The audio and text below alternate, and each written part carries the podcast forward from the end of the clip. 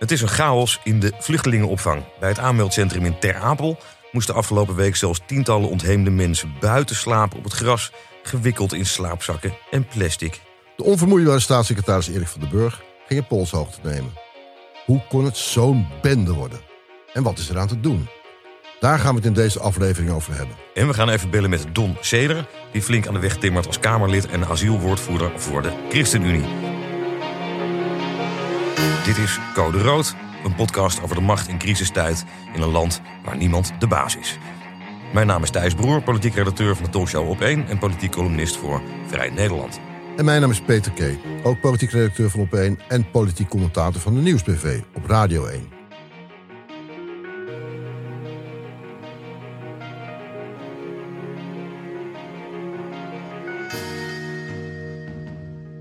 Maar eerst gaan we het even hebben over de uit huis geplaatste kinderen. Er is al vele weken ophef over de kinderen van gedupeerden van de toeslagenaffaire die gescheiden zijn van hun ouders. Het was Pieter Omtzigt, wie anders, die eind maart de alarmbel luidde. Hij sprak over 1115 kinderen die onterecht als gevolg van de toeslagenaffaire uit huis geplaatst zijn. Ja, wat zei hij ook weer? De regering doet niets. Helemaal niets. Cabaretier Peter Pannenkoek had het bij Dit Was Het Nieuws zelfs over staatsontvoeringen. Ja, die term ging meteen viral. Mooi hè? Een groot succes, ja. En de Tweede Kamer stond natuurlijk op zijn achterste benen. En van de week werden minister Frank Weerwind en premier Mark Rutte zelf op het matje geroepen. Peter, jij hebt het debat gevolgd. Hadden ze het lastig? Nou, dat viel eigenlijk wel mee. Mark Rutte, die, uh, die, die, die, weet hoe goed hij kan zijn in de Tweede Kamer... om daar uh, lastige vragen te beantwoorden. En uh, ja, Omzicht deed wel zijn best om, vooral Omzicht natuurlijk... om het, vuur in de schenen te leggen. Maar ja, hij bleef eigenlijk heel stoïcijns bij éénzelfde verhaal. Namelijk, je hebt uit het huis geplaatste kinderen... je hebt de toeslagenaffaire...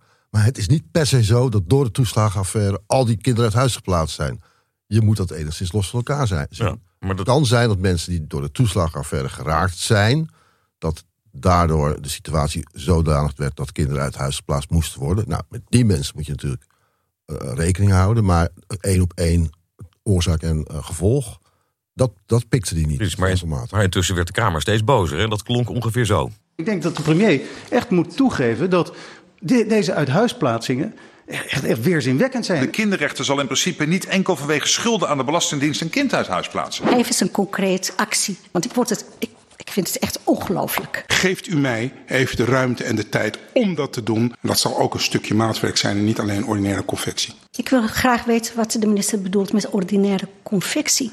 Heb ik het goed gehoord? Uh, mevrouw de voorzitter, ik heb die woorden gebezigd. Excuses als uh, ik u daarmee uh, want dat is absoluut niet de bedoeling. En ik wil dat in ieder geval al de zaken van de ouders die zich gemeld zijn, herbeoordeeld worden voor de zomer. We moeten weten om welke kinderen gaat dit. Dat zijn we nu aan het regelen.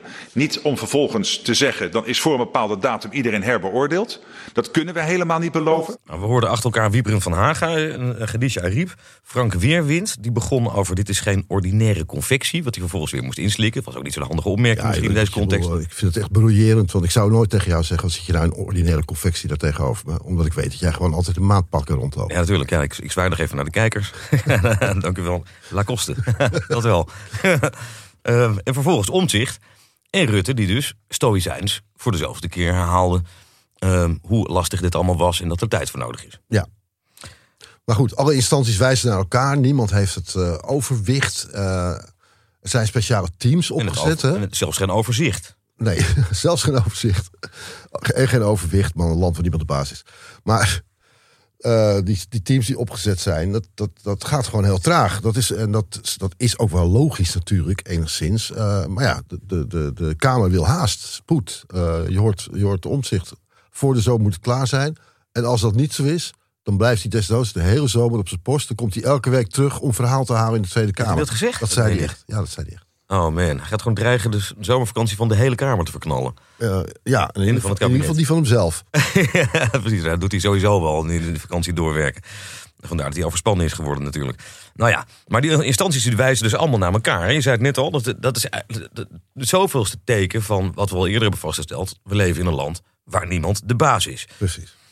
Maar wat dat in dit geval extra ingewikkeld maakt... en dat maakt de rol van de Kamer ook een beetje dubbelhartig in deze de reden waarom veel van de instanties niet, geen inzicht hebben in elkaars bestanden, is een hele simpele, namelijk de privacy. Ja, Waar dezelfde Kamer altijd op hamert. ja de privacy, dat, daar mag nooit aangekomen worden. En voor een deel natuurlijk terecht. Ja, volkomen terecht. Ja. Ehm, maar ja, eh, dat maakt het natuurlijk heel erg lastig om die dingen te traceren. Het grappige is wel dat er dan... Dingen, de kinderen bedoel je? Ja, nou, de kinderen, oké. Dossiers. Maar de je, uitkomst van gisteren was dan de enige stap die gezet werd. We gaan data aan elkaar koppelen. Ja, Dus dat is dan, eh, dat, dat, dat, dat was het nieuws van gisteren. nou, ik hoop dat ze, dat ze dan geen tik op de vingers krijgen van het college bescherming persoonsgegevens. Want dat zou wel niet mogen. Ja, want komt, eh hoe heet je ook weer in het weer? In het weer- in het weer? Ja, Aleid Wolfsen. Aleid ja. Wolfsen, daar is hij weer. Ja, Ja. heeft helemaal zijn nieuwe rol gevonden. Ja. Nou ja, dat wordt spannend. Maar eh, een bijna nog belangrijker vraag is... zijn die uithuisplaatsingen ook onterecht, zoals de Kamer de hele tijd roept? Nou, niet per se altijd, toch? Eh, het is altijd via de Raad van de Kinderbescherming en de rechter gegaan. Ja, Nou, eh, dan, dan ga, mag je ervan uitgaan dat er goed gekeken is. Ehm, en in veel gevallen is er ook meer aan de hand dan alleen schulden. Dat gaat ook over huiselijk geweld, onveiligheid. eh, en wat de, de ja en het belang van geldt. het, en het belang van het kind staat voorop. Hè, Dat voor de kinderen. mag zo zijn, toch? En voor de Raad voor de Kinderbescherming. Ja, ja. Ja, en het gekke dus, het, hoe- dus ik, het is heel begrijpelijk op zichzelf natuurlijk dat veel mensen denken wat een schande dat die arme kinderen uit huis geplaatst zijn vanwege die afschuwelijke toeslagenaffaire. Maar dat de Kamer zo luidruchtig meedoet met al die begrijpelijke emoties, eh, dat zou best een tandje minder kunnen. Dat vind jij dat wel een tandje minder kan? Ja, dat vind ik eigenlijk wel, ja. Want Je het bent is, niet trots op Pieter Omzicht Nou, en Eske nou ja, als, op zichzelf heb ik een grote waardering natuurlijk voor hun tomeloze inzet. Mhm. Maar in dit geval, als je, als je roept dat het een smerige schande is dat die kinderen onterecht uit huis geplaatst zijn. En dan zeg je eigenlijk dat het Nederlandse rechtssysteem niet deugt. Dat al die kinderrechters hun werk niet goed hebben gedaan. Dat ze al die gevallen onterecht hebben beoordeeld als. In dit geval moet het kind in zijn eigen belang voor zijn eigen veiligheid of haar eigen veiligheid uit huis geplaatst worden. Ja, ik Dus hoorde is- Renske vanmorgen zo- even op de radio bij zo Sven. En Zo vergroot je alleen maar het wantrouwen in de politiek en in het systeem. Ja. Maar Renske Luijten was bij Sven Kokkelman vanmorgen op de radio wel enigszins kalm. Natuurlijk niet alle gevallen, natuurlijk zal het ook. Maar één geval dat misgaat, dat is al erg genoeg. Ja, nou ja, zo klonk het in de, zo klonk het in de Kamer in ieder geval niet. Het is wel goed dat ze daar nu verstandige kanttekening bij zit. Ehm, Maar er zit nog een kwestie natuurlijk onder. Hè? Dat is de, de ellende in de jeugdzorg. ja, Die in 2015 al, sommige luisteraartjes weten dat misschien nog wel, en jij misschien ook nog wel. Ehm werd, de, werd de jeugdzorg gedecentraliseerd. Er oh, dat was in de tijd van de participatiesamenleving. De participatiesamenleving, precies. Dat moesten, moesten eh, Willem-Alexander eh, in 2013, toen het tweede kabinet Rutte was aangetreden, eh, voor het eerst in de mond nemen in zijn troonrede. Dat kabinet van Rutte en eh Diederik Samson. Precies. Ja, in eerste instantie noemden ze het participatiemaatschappij. Daar ging Wouter Bos, de vroegere leider van, van de Partij van de Arbeid, een grap over maken. Ha, participatiemaatschappij, dat is toch een juridische constructie. Daar participatiesamenleving hebben ze toen gemaakt. Het idee was dat de Rijksoverheid eigenlijk veel te, veel te, eh, met veel te abstracte grote thema's bezig was. En dat je een heleboel eh, overheidstaken het best zo dicht mogelijk bij de burger kon beleggen. Namelijk bij de gemeenten. En als onderdeel daarvan eh, werd de jeugdzorg dus ehm, aan de gemeente overgedragen. Het probleem was alleen, daar kwam helemaal geen geld bij. Sterker nog, het was onderdeel van een bezuiniging. Wat dat- dat kabinet ook volop deed altijd. Hè, Precies, die hebben miljarden bezuinigd. Europese normen. ja, die zaten nog steeds bovendien in een naweeën van de financiële crisis van 2007, 2008. Dat- Daar moest nog steeds een prijs voor betaald worden. Dus die gemeenten werden opgezadeld met nog meer taken waar ze helemaal niet toe geëquipeerd waren. En daarop gingen de commerciële aanbieders die zagen een gat in de markt. Ja, precies. Want toen, toen moest er opeens geconcurreerd worden via openbare aanbesteding, volgens de Europese regels. En kwamen er vaak de goedkoopsten uit. Want als die gemeentes weinig eh, moeten kiezen van of, of houden we het zwembad open of we doen gewoon een goedkope aanbieder van de jeugdzorg, dan weten we het wel. Nou, in dat soort gevallen zijn ook, eh, hebben commerciële lieden daar ook, die, die heel weinig verstand van zaken hadden, er gebruik van kunnen maken. Met allerlei ellende tot gevolg, waar we nu dus nog steeds mee zitten. En dat komt, dus aan het, dat komt dus aan het licht bij de toeslagenaffaire. En dat is waar het gesprek in de Kamer eigenlijk over zou moeten gaan. De Kamer zou eigenlijk zichzelf ook weer meer moeten beoordelen. Zoals dat eh, misschien bij, de, bij het begin ook, zeg maar, de Bulgarenfraude en wat er op volgde, dat strenge beleid. Precies. eh, dat ook, ook nooit goed beoordeeld is. Nee. Daar, daar bleef de Kamer buiten schot. Nee, dat is ook zo. Hè, De Kamer is altijd ontzettend goed in om, eh, om eh, in te stemmen met grote systeemverandering. Ondanks allerlei waarschuwingen uit de samenleving dat het best in mis zou kunnen gaan. Dat is in dit geval ook zo geweest hè, in de tijd. Die jeugdzorg, daar werd ook voor gewaarschuwd. Van je kan dat niet bij de gemeente beleggen zonder dat er structureel veel geld bij gaat. Hebben de gemeente zelf ook gezegd. Nu zitten we met de gebakken peren. We hadden de Kamer roepen dat het een schande is dat die kinderen uit huis geplaatst worden. En dat er onvoldoende eh, opvang en begeleiding en hulpverlening voor ze bestaat. Ja, dan haalt je de koekoek. Dat hadden ze tien jaar geleden moeten bedenken. Toen het hele plan in de stijgers werd gezet. Ja, te laat dus eigenlijk. Ja, Ehm, van de week sloeg de voorzitter van de Raad voor de Rechtspraak, Henk Navis, ook nog alarm dat kinderen, en dat vond ik wel alarmerend, en dat onderstreept wat ik net zei, kinderen die op last van de rechter uit huis geplaatst worden, die lopen, zoals hij noemde, onomkeerbare risico's, omdat het aan daadwerkelijke hulpverlening ontbreekt vanwege geldgebrek en capaciteitsproblemen. ja, en twee maanden geleden stuurde de Raad er een brandbrief over aan het kabinet. Waar nog steeds geen antwoord op is gekomen. Hè? Ja, dat is natuurlijk ook wel heel brak. En voor die structurele problemen is de Tweede Kamer ook mede verantwoordelijk, want die heeft ingestemd met die ondoordachte decentralisaties. Maar daar hoor je ze nu natuurlijk nu niet over. Ja, die wel een beetje bedacht waren door het kabinet Rutte, Rutte Samson dus. Ja, dat is waar. Maar interessant genoeg, Khadija Ariep, die vandaag ook, we hebben het net nog even laten horen, Ja. eh, eh, op zichzelf begrijpelijke woede stond te tieren bij de microfoon. Dat het kabinet een vaart moet maken, et cetera. Ja. Die was er in de tijd ook bij als lid van de, van de eh, PvdA-fractie. Om in te stemmen met die participatiesamenleving waar we toen allemaal achter. achter Ja, dus eigenlijk een heel triest idee voor die ouders die, eh, en die kinderen die hier nou mee te maken hebben. Maar de Kamer heeft eigenlijk ook heel veel boter op zijn hoofd. Nou, dat kunnen we bij zeker, deze. zeker die Kamerleden die er al lang zitten. Nou, dat kunnen we bij deze vaststellen in ieder geval. En dan nu, de chaos in de asielopvang. We zeiden het net al, in Ter Apel is de toestroom zo groot... dat er van de week mensen buiten moeten slapen op het gras.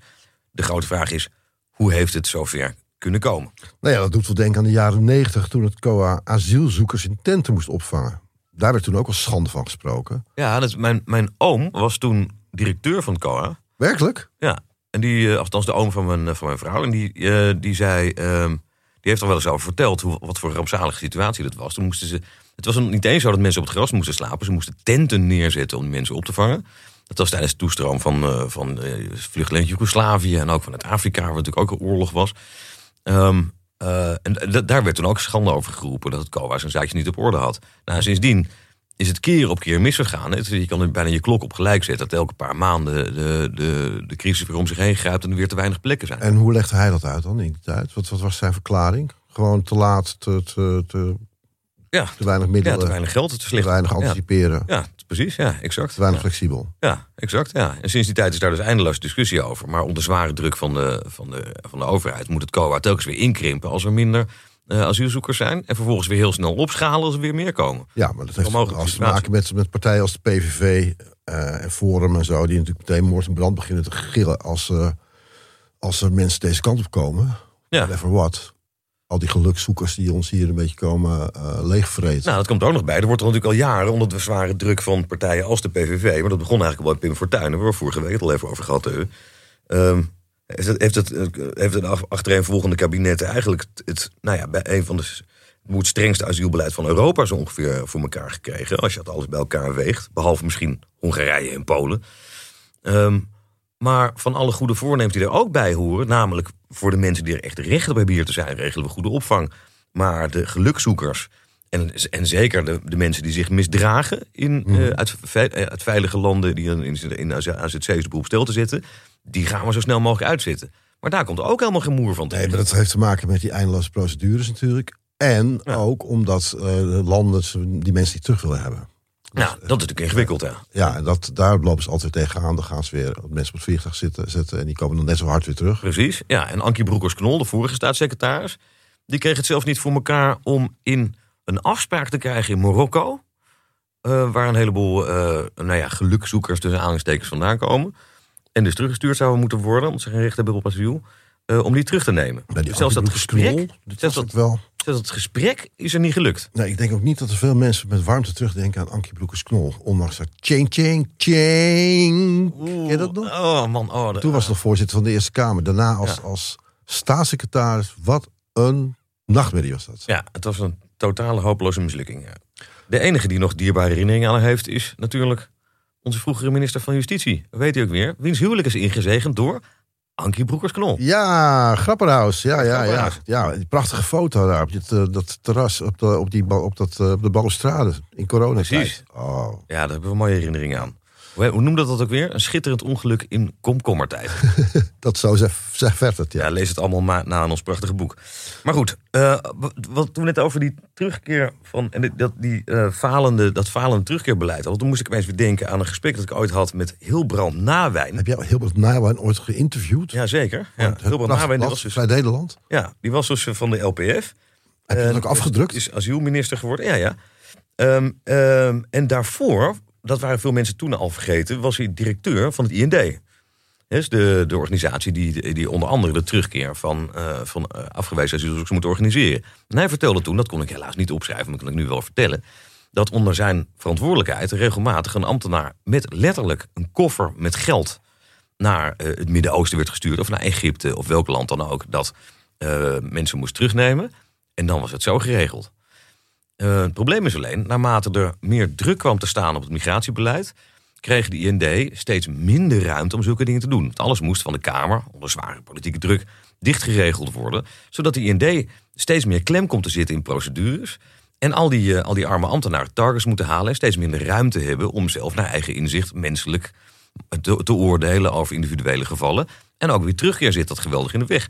Want je kan je voorstellen dat in zwaar corrupte landen een stuk beter werkt om, eh, om er met een koffer met geld heen te gaan. En het dan even soepel te regelen met de mensen die een stempeltje moeten zetten.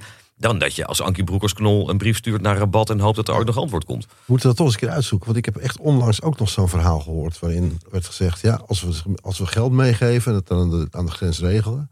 dan komt het wel goed. Misschien toch een keer een mooie reportage om, eh, Ja, mooi. om te gaan maken voor de podcast. Precies. Moeten we zelf een keer met een koffer met geld die kant op. Kijken wat we voor elkaar kunnen Ja, krijgen. die wordt dan nog terugkomen eigenlijk. En dan zeg Nou ja, en intussen moet het COA dus door die fluctuatie in het aantal asielzoekers voortdurend opschalen en afschalen. Opgehuurd door een overheid die er eigenlijk eh, voortdurend te weinig geld voor over heeft. Met dit soort ellende, zoals slapen op het gras, tot gevolg. Eigenlijk zie je een patroon van onvermogen. De crisis in de asielopvang is onderdeel van een breder probleem. Hè? Ja, er ja. is in de toeslagenaffaire, de uit huis geplaatste kinderen en de jeugdzorg. Ja, en de wooncrisis. En de omgang met Gronings gas. Ja, en die eindeloze afwikkeling van die aardbevingsschade. De, de, Rijksoverheid gooit al jaren, daar hadden we het net al even over, de ene verantwoordelijkheid naar de andere over de schutting. En is dan verbaasd dat die problemen zichzelf niet oplossen. Ja, nou die nationale ombudsman, als deze week met zijn rapport kwam, Renier van Zutphen? Renier van Zutphen, die sloeg er deze week ook alarm over hè, in zijn jaarverslag. En die sprak van een patroon van onvermogen. Ja, precies. Nou, en daar kwam dan nog de Oekraïne-crisis overheen. Eh, Tienduizenden vluchtelingen die in korte tijd moesten worden opgevangen. Moeten worden opgevangen. Er komen er waarschijnlijk nog veel meer in de komende weken. Ja. Erik van den Burg, de nieuwe staatssecretaris... we noemden net al even, die loopt zijn benen uit zijn lijf. Ja, wat is dat eigenlijk voor man? Ken jij hem nog uit de tijd dat hij in Amsterdam zat? Eigenlijk? Ja, ik heb hem één keer toen een keer een, een handje gegeven. Hij was best een populaire kerel. Weet je. De, de VVD in Amsterdam is eigenlijk altijd een stuk socialer dan, eh, dan de rest van de Dat is partij. eigenlijk een soort eh, D66 eh, eh, light, denk dat ik. vindt hij, ja, dat vindt hij zelf een belediging natuurlijk als je dat tegen hem zegt. Ja, maar Want hij kon ook wel aardig oorlog voeren tegen D66 hier. Maar hij, stond, hij was best populair in Amsterdam. Was een hele goede wethouder geweest, van Financiën onder andere. En iemand die met alle partijen goed zaken kan doen. Een pragmatische, slimme, maar tegelijkertijd ook sociale man. Dus als er iemand is die dit soort problemen kan oplossen, zou je zeggen, dan is hij het wel. en iemand die het op een heel andere manier doet dan Ankie Broekers-Knol. Nou, precies. Hij heeft nu al veel meer kordaatheid laten zien dan zij in al die jaren dat ze, dat ze aan het roer stond. Ja, volgens mij maken ze zich bij de VVD af en toe zorgen over zijn te linkse imago. En dan zeggen ze, maar dat corrigeren we wel hier vanuit de Kamer. Dan laten we eventjes eh, onze PVV-corveer van dienst eventjes een flink stevig geluid laten horen. Ja, ja. Hoor. Echt waar, hè? Ja, ja. Schandalig, schandalig. Maar hoe dan ook, dezelfde Erik van den Burg met al zijn energie en toewijding... die zit wel met een ongelooflijk lastig probleem. Of een hele serie lastige problemen. Waaronder, hoe is nou uit te leggen dat er dus duizenden bedden leeg staan... voor Oekraïners die nog moeten komen. Of misschien niet zullen komen, of alweer terug zijn. Ehm, terwijl asielzoekers in Ter Apel op het gras moeten slapen. Ja, nou ja, goed, er is nog steeds een heel breed draagvlak voor de opvang van die Oekraïners. Zelfs Geert Wilders blijft enthousiast of is in ieder geval stil. Nou, exact. Nou, dat zeg je goed aan. Want die heeft, heeft in maart, toen de ellende begon... één keer iets gezegd over de Oekraïners... dat ze maar in de eigen regio moeten worden opgevangen. Daar bedoelde hij natuurlijk mee in Oost-Europa. Want we hebben hier al te weinig woningen voor onze eigen mensen. Maar toen keek hij nog eens om zich heen en toen zag hij dat iedereen hem verliet en zei: Oekraïners zijn welkom. Precies, want ook in zijn eigen achterban gingen mensen... eh, dekentjes en kleertjes verzamelen voor die, voor die kindertjes. En, eh, En hun huis open, openzetten voor de opvang thuis. Ja, precies. Want de Oekraïners, dat zijn Europeanen. Dat zijn natuurlijk hele andere mensen dan Syriërs en anderen uit Arabische landen. Laat staan Ja. landen als Eritrea. Dus het is, maar dat draagvlak is dus nog steeds, lijkt dat nog steeds aardig in stand te zijn. En je hoort elke dag nog weer over nieuwe initiatieven. Vorige week hadden we het nog over. Fred Teven en eh, Joris Voorhoeven halen onvermoeibaar mensen op aan de Oekraïnse grens. En krijgen daar de handen voor op elkaar bij heel veel Nederlanders. Ja. Maar ja, eh, ik, ik zag wel, ik, volgens mij zag ik deze week wel zo'n tweet. dat er gewoon van die, van die noodopvang werd neergezet. Ja? En toen zag ik, de, de tweeten wilden ze wel van. eh, zet, die, zet die dingen neer voor onze eigen mensen. Dus het begint een beetje te kantelen langzamerhand. Ja, dat, ik heb het er wel voorbij zien komen. Nou, het kabinet is daar sinds maart al bang voor in ieder geval. Hè. De oorlog is eigenlijk al bijna drie maanden aan de gang. Eh, Helemaal in het begin, dus eigenlijk Karine van Gennep, minister van Sociale Zaken, die mede verantwoordelijk is voor de uitvoering van ehm, de kans die de Oekraïners moeten krijgen om te gaan werken. Ja, precies. Hè? Die wilden dat ook Het recht- meteen openzetten. Ja, Precies, ze moesten juist ook aan het werk. Precies, ze moesten juist op het wer- aan het werk en, en, eh, en goed worden opgevangen, zo ook in huis, om het draagvlak in stand te houden. Hè, om ze niet afhankelijk te laten, te laten zijn en, en ze meteen een bijdrage te laten leveren aan de Nederlandse samenleving. Ehm, en in die context zei ze toen ook we, dat, ze, dat ze binnen het kabinet zich er zorgen over maken. Dat dat draagvlak, dat een aantal in de eerste weken meteen al heel groot was, dat dat, ehm, dat, dat op den duur zou kunnen afbroken. Ja, maar ze hield toen ook wel rekening met de komst van 100.000 eh, mensen ongeveer. Ja. Ik denk dat er inmiddels rond 50.000 eh, binnen hebben. ja, zoiets is het. Ja. Er leek natuurlijk een eindeloze eh, stroom te komen. Ik denk dat dat nu enigszins rustiger geworden is. Maar je weet, je kunt op je vingers natellen dat als er 100.000 mensen binnenkomen... dat er ook op sommige plekken onvrede gaat. Ja, dat is waar. En de, de enige partij die tot nu toe echt een nummertje van maakt, consequent, is Forum voor Democratie. Een paar weken geleden heeft eh, Thierry Baudet al een, eh, een verklaring uitgebracht dat mensen moeten opgevangen worden. Precies wat Wilders in de tijd al zei, een paar maanden geleden, maar waar dit- Wilders dus zijn mond over houdt nu. Namelijk, ze moeten in de regio worden opgevangen. De regio, dat is daar en dat is niet hier. Eh, want onze woningen moeten zijn voor onze eigen mensen. Nou, dat geluid zullen we best vaker kunnen gaan horen in de komende tijd. Ja. Overigens ben ik nog in, in een kamp geweest, hè, in de Harskamp, een paar weken geleden. ja, Waar, ik, waar Oekraïners opgevangen worden. ja. Eh, was niet heel luxe hoor. Ik bedoel, gaan wel gezinnen, twee gezinnen gewoon in één opvanghok. ja. met, met acht bedden. Dus ja, gezellig is het niet. Hmm. En Erik van den Burg kwam daar nog, eh, nog op bezoek om eh, mee te doen in de uitzending van Op 1. Ja. Eh, we moesten heel lang wachten voordat onze uitzending gestart kon wo- worden. Dus achter de schermen heb ik daar in dat kamp een tijd met hem staan praten. En dan zie je wel een heel erg eh, betrokken eh, bestuurder. Die eh, zo weinig tijd heeft voor publieke optredens. Omdat hij gewoon eh, fulltime bezig is ongeveer met dit onderwerp. Ehm, je gelooft wel dat hij echt hard voor de zaak heeft in ieder geval. ja. Al schiet het natuurlijk niet op. En is het vrij onbegrijpelijk dat Ter Apel nu weer overstroomde. Ja. Dus in die zin, eh, ik, ik geloof, het is een betrokkenheid wat ik zo zag. Maar eh, echt stappen zetten kan hij niet. En hij, zegt, hij wijt het ook deels aan dat hij niks te zeggen heeft over de gemeente, over de veiligheidsregio's. Die bepalen zelf hoeveel mensen ze opvangen. Ja. En daar wil hij graag verandering in. Nou ja, het land waar niemand de baas is. Daar zijn we weer. Eh, en dat is natuurlijk de grote vraag. Slaagt Erik van den Burg erin om die problemen op te lossen? Of in ieder geval eh, die kwesties in goede banen te leiden? En hoe zorgen we in de tussentijd voor menswaardige opvang voor asielzoekers uit andere landen? Daar gaan we even over bellen met Don Zeler. Hij geldt als een reizende ster in de ChristenUnie. Hij viel op als kundig en gedreven gemeenteraadslid in Amsterdam. Het allereerste raadslid van de partij in de hoofdstad. En is afkomstig uit de Bijlmer. Waar hij zich als sociaal advocaat tomeloos inzette voor mensen die het minder getroffen hebben. In 2021 kwam hij in de Tweede Kamer en daar heeft hij onder andere de portefeuilles armoede en schuldhulpverlening, jeugdbeleid, ontwikkelingssamenwerking, vreemdelingenzaken en migratie. Wat is het toch heerlijk als je tot een kleine partij behoort dat je zoveel belangrijke dossiers zelf kunt doen. Ja, man, ja, maar wat een werk. En hij woont nog steeds in Amsterdam Zuidoosten. Hij, hij is lid van de Safe Haven Church. Die voorheen tot Victory Outreach hoorde. Het zegt mij allemaal niet zo heel erg veel Nee, eh, moest- thuis. Gelukkig ben jij goed thuis in allerlei eh, religies. Dus leg me uit wat het is. Ja, dank je. Nou, dat is, Victory Outreach is een Pinksterkerk die in de jaren 60 is opgericht. Die zich vooral richt op mensen aan de rand van de samenleving, zoals ze het daar noemen. Drugsverslaafde criminelen, prostituees. Om hen met Gods liefde op het rechte pad te brengen. Zo, wat een betrokkenheid zeg. Ja, en de favoriete Bijbeltekst van Don Ceder. Oké, ja, je bent een gereformeerde jongen, dat moet je kunnen Ik waarderen. zit erop te wachten. Kijk is naar uit, uit. is uit Amos 5, vers 24. Laat het recht als water golven en gerechtigheid als een immer vloeiende beek. Prachtig. Het zegt me niks eigenlijk. Maar terwijl die tafel, die, die Bijbel toch bij, bij ons aan tafel wel een keer of dertig gepasseerd is. is Nee, ik, had, ik had deze ook nooit gehoord, nee. Nee. De vraag is alleen, hoe krijg je dat voor elkaar? Ook voor de asielzoekers. Nou, laten we hem daar maar eens even over gaan bellen. Hey Peter, ik ben het klaar. Hey Don, hallo. Fijn dat je er bent. Ehm, ik zit hier samen met Thijs Broer. Ik begrijp dat je nog in Meppel bent, waar je net op bezoek bent geweest bij asielzoekers die in hongerstaking zijn. Wat, wat waren dat voor mensen? Wat zijn dat voor mensen? Ehm, nou, er waren een aantal ehm, asiel, asielzoekers die al een tijdje in de noodopvang zitten eh, op een hotelboot. Die inmiddels door COA is gehuurd voor, voor asielopvang.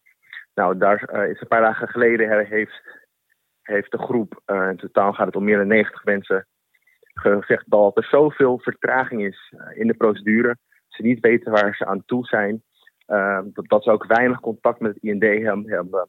Ehm, nou, dat ze hebben besloten uit, uit, uit wanhoop om in hongerstaking te gaan. Ehm, nou, dus daar ben ik even gaan kijken. En ook even goed, goed geluisterd naar wat speelt er.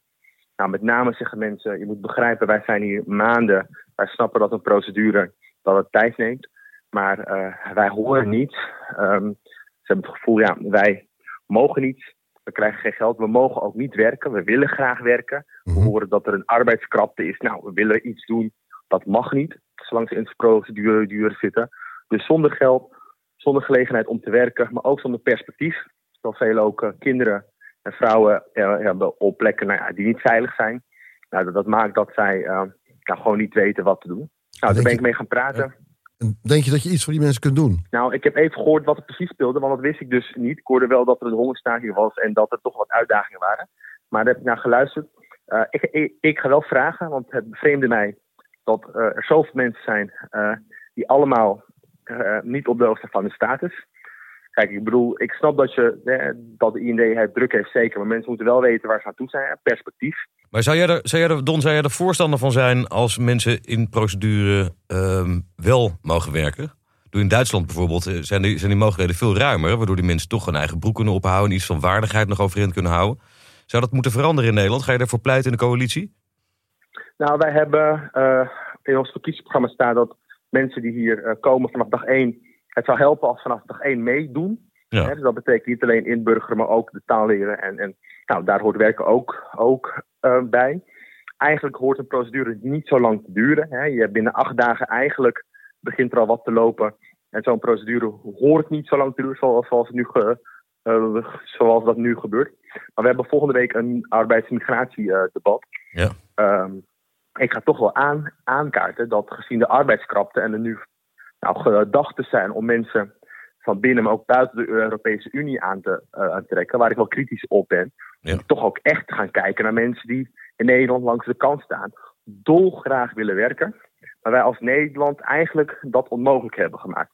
Nou, misschien, dus ik denk dat de omstandigheden er wel om vragen om ook wat creatief te gaan, te gaan, te, te gaan kijken naar welke groepen in het land hebben, hebben, hebben, hebben wij. En dan kunnen we het met elkaar erover hebben om te kijken in hoeverre zij ook eh, nou, een deel van die economische opgave kunnen vervullen. Ja, Ja. En, zijn deze mensen nou de dupe van de situatie die er op, op dit moment is? De, de drukte die er is? eh, ook de toestroom van Oekraïne, mensen uit Oekraïne? Of is het, heeft het andere oorzaken?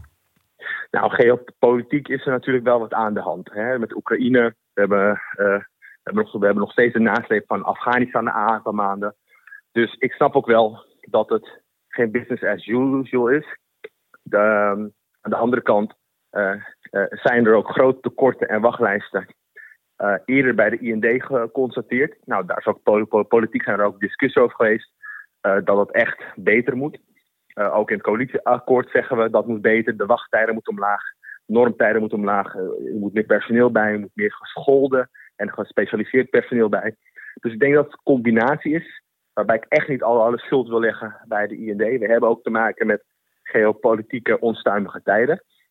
Maar dat het beter moet, denk ik, kunnen we allemaal, be, kunnen we alle, allemaal beamen. We hebben van de week al die beelden gezien van de asielzoekers eh, die op het gras in Ter Apel moesten slapen zelfs. Hè? Jij noemde dat zelfs, zelf eh, mensonterend van de week.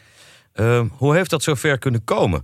Ik bedoel, de overheid neemt zich steeds weer voor, om, je zei het net zelf al, om die asielprocedures te versnellen. Het wordt al jaren gezegd. Hè, mensen die recht op hebben sneller en beter op te vangen. Waarom lukt dat steeds maar niet?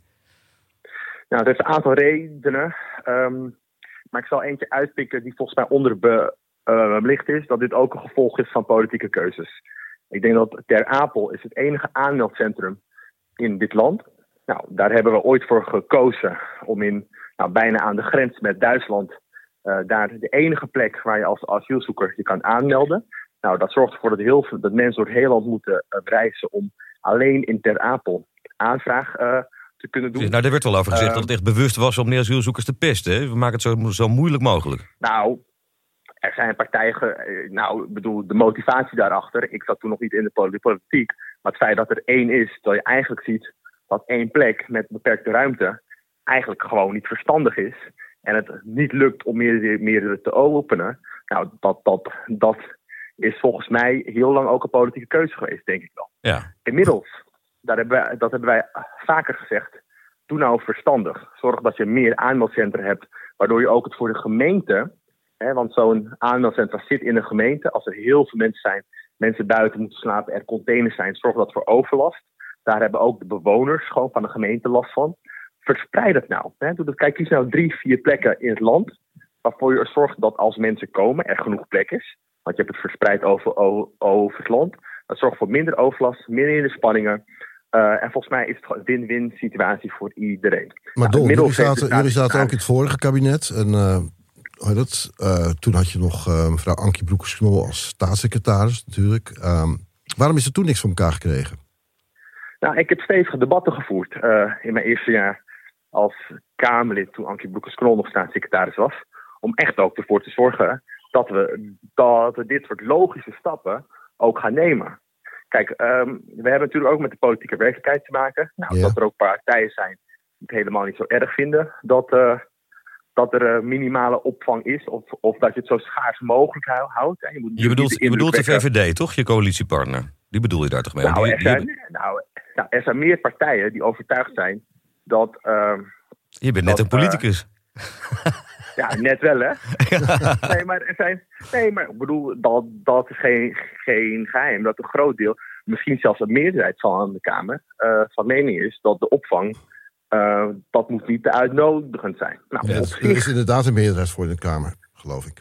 Maar nu lijkt, eh, nu, nu, nu lijkt de linksliberaal van de Erik van den Burg toch wel orde te hebben naar ook een tweede aanmeldcentrum. Kun je, Zeker, krijg je bij hem dus meer voor elkaar? Nou, ik, ik ben blij met de uitspraken van de staatssecretaris de afgelopen maanden. Die volgens mij niet heel links of heel um, rechts zijn, maar heel realistisch. Volgens mij is het land gebaat bij meerdere aanmeldcentra. Nou, daar ben ik hartstikke blij mee.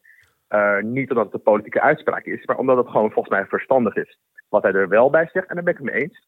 Hij zegt, als, je moet wel een gemeente hebben die dat op zich wil nemen. Nou, dat gaat nu lastig. Uh, dat, dat ik ook denk dat dat het draagvlak afgevlakt is.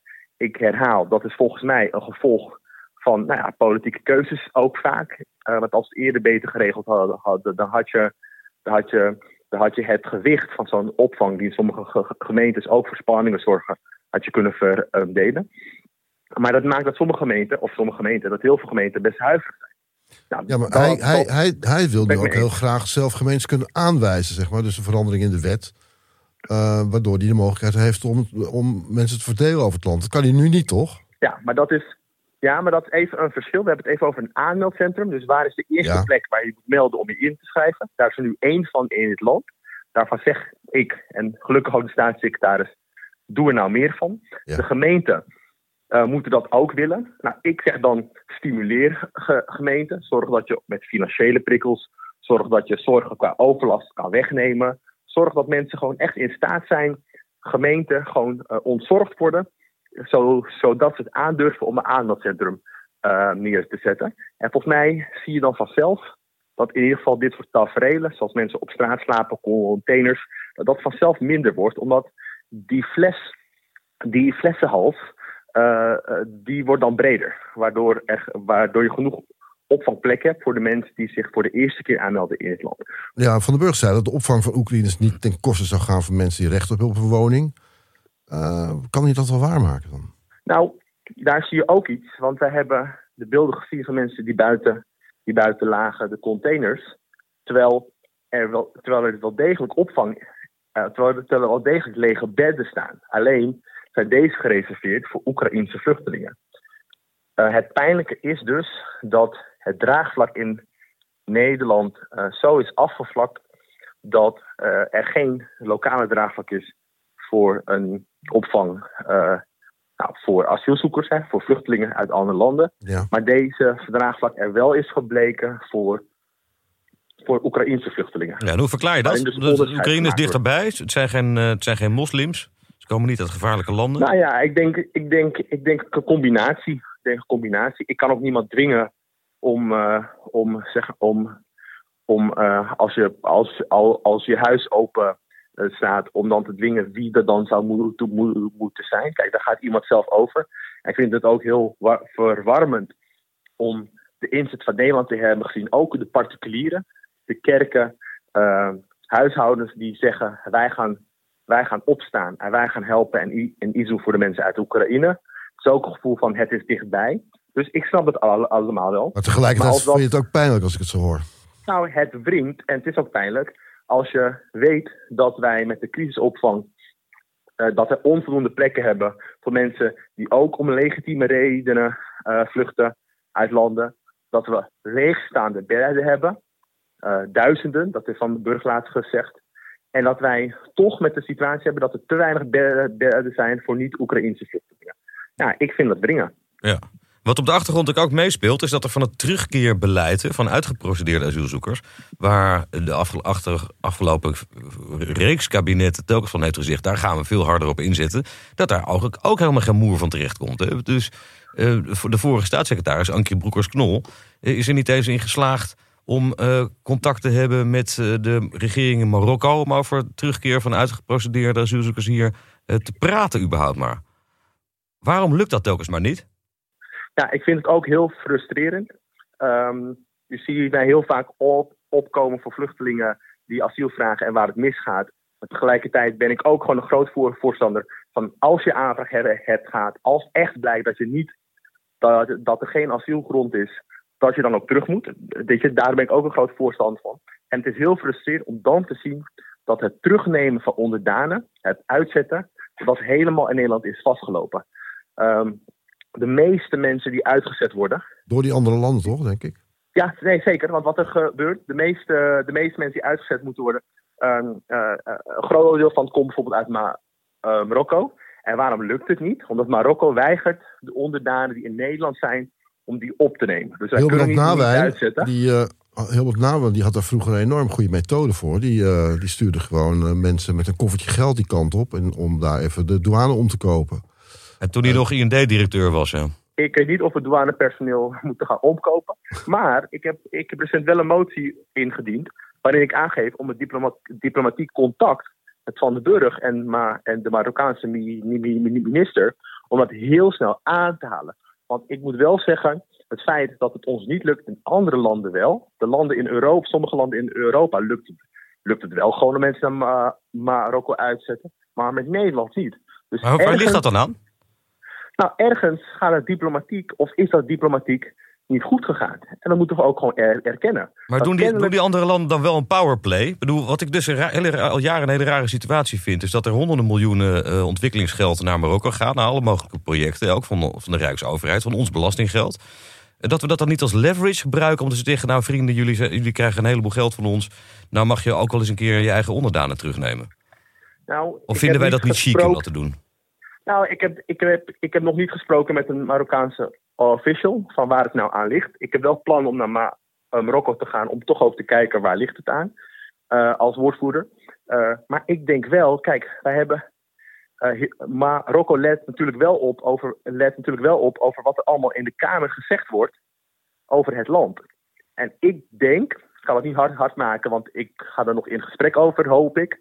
Maar kennelijk vindt Marokko hoe Nederland, ehm, wat, wat, wat Nederland aanbiedt, hoe Nederland met Marokko omgaat, om het zo te zeggen, op diplomatieke wijze, niet overtuigend genoeg. En zie je dat zij nou, ook een powerplay eh, spelen door dan onderaan niet op te nemen. Maar je, wat jij dus Misschien eigenlijk we- denkt, sorry Don, maar dat je eigenlijk denk je dat er in de Kamer zulke nare dingen over Marokko worden gezegd, dat ze zich daar eh, door harder opstellen. Nou, wat ik denk dat wat diplomatiek verstandig is, is om te erkennen dat als de stok niet werkt, om dan honing te proberen. Dat is wat ik probeer te zeggen. En daarom hebben we ook in het coalitieakkoord, want ik ben niet de enige die dat denkt, ook gezegd: kijk nou, of je in het kader van wat, wat bredere overeenkomsten met verschillende landen goede afspraken kan maken, win-win situaties eh, op het gebied van economie of andere punten. Maar dat je daarbij ook wel zorgt dat zij ook onderdanen terugnemen.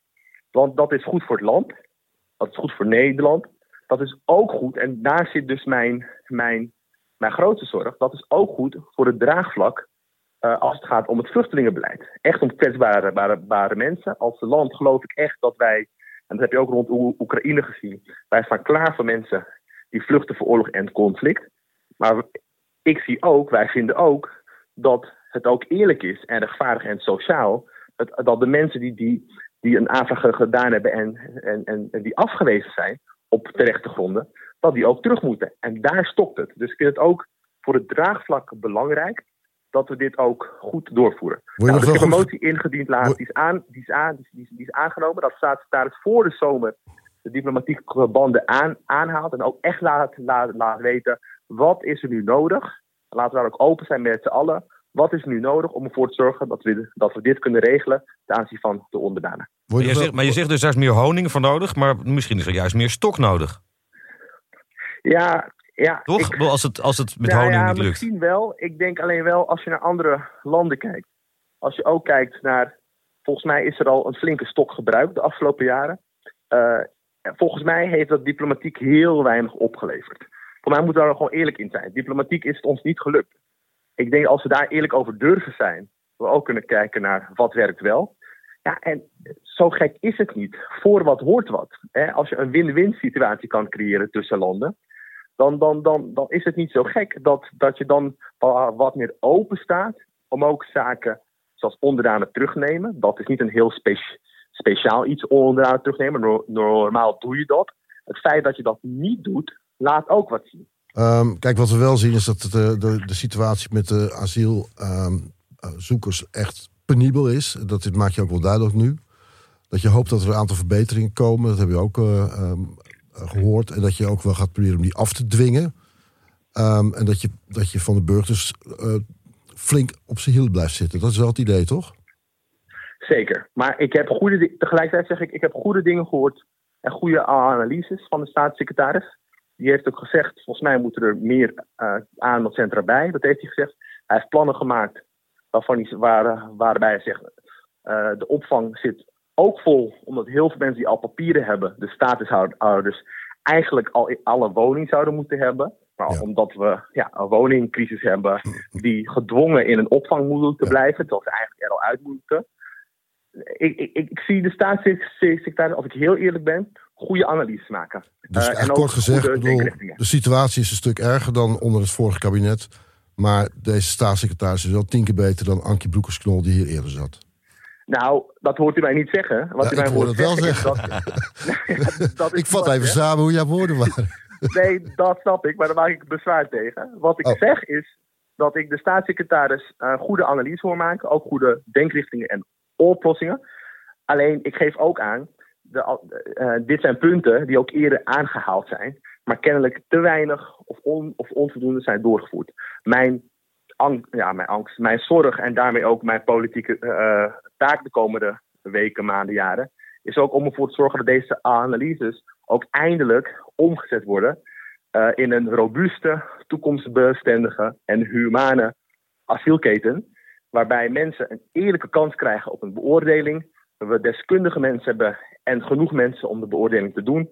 Dat mensen die hier mogen blijven echt ook snel hun toekomst kunnen bouwen. En mensen die hier niet mogen blijven, we echt ook zorgen dat we die mensen ook terug kunnen sturen. Ook op een humane ma ma ma goed, manier. Nou, de punt is duidelijk. Laten we, dan, laten we dan eindigen met een stichtelijk woord. Een tekst zal je wel bekend voorkomen. Laat het recht als water golven en gerechtigheid ja. als een immer vloeiende beek. Het boek van Amos. Dankjewel, Don. Ja, sterkte in je missie, Don. En dankjewel. Oké, okay, dank. Hoi, hoi. hoi. Ja, Thijs, wat viel je op aan, uh, aan de woorden van, uh, van Don?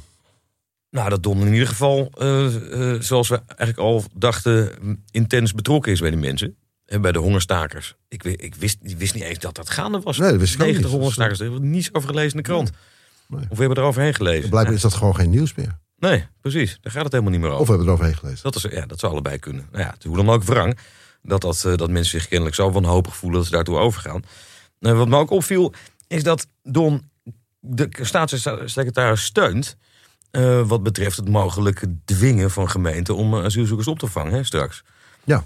Ja, ja, ja, omdat hij geen andere mogelijkheid ziet. Maar hij, zoekt dan, hij legt dan wel de schuld bij de overheid die hiervoor eh, actief was, zeg maar. Dat er eerder geen dingen zijn opgelost. En vindt het heel erg naar dat we het zover hebben laten komen. Ja, dat is waar. Waarbij hij de naam van Ankie Broekers-Knol zorgvuldig probeert te vermijden. Ja. En ook de VVD niet wilde noemen. Er zijn partijen, zei hij. Het blijft toch een politicus, zo'n Ja. jongen. En Ja. advocaat, hè? En kennelijk. Ja, hij- ja hij, hij er aardig omheen als het erop aankomt. Maar goed, er geen twijfel over zijn eh, gedrevenheid.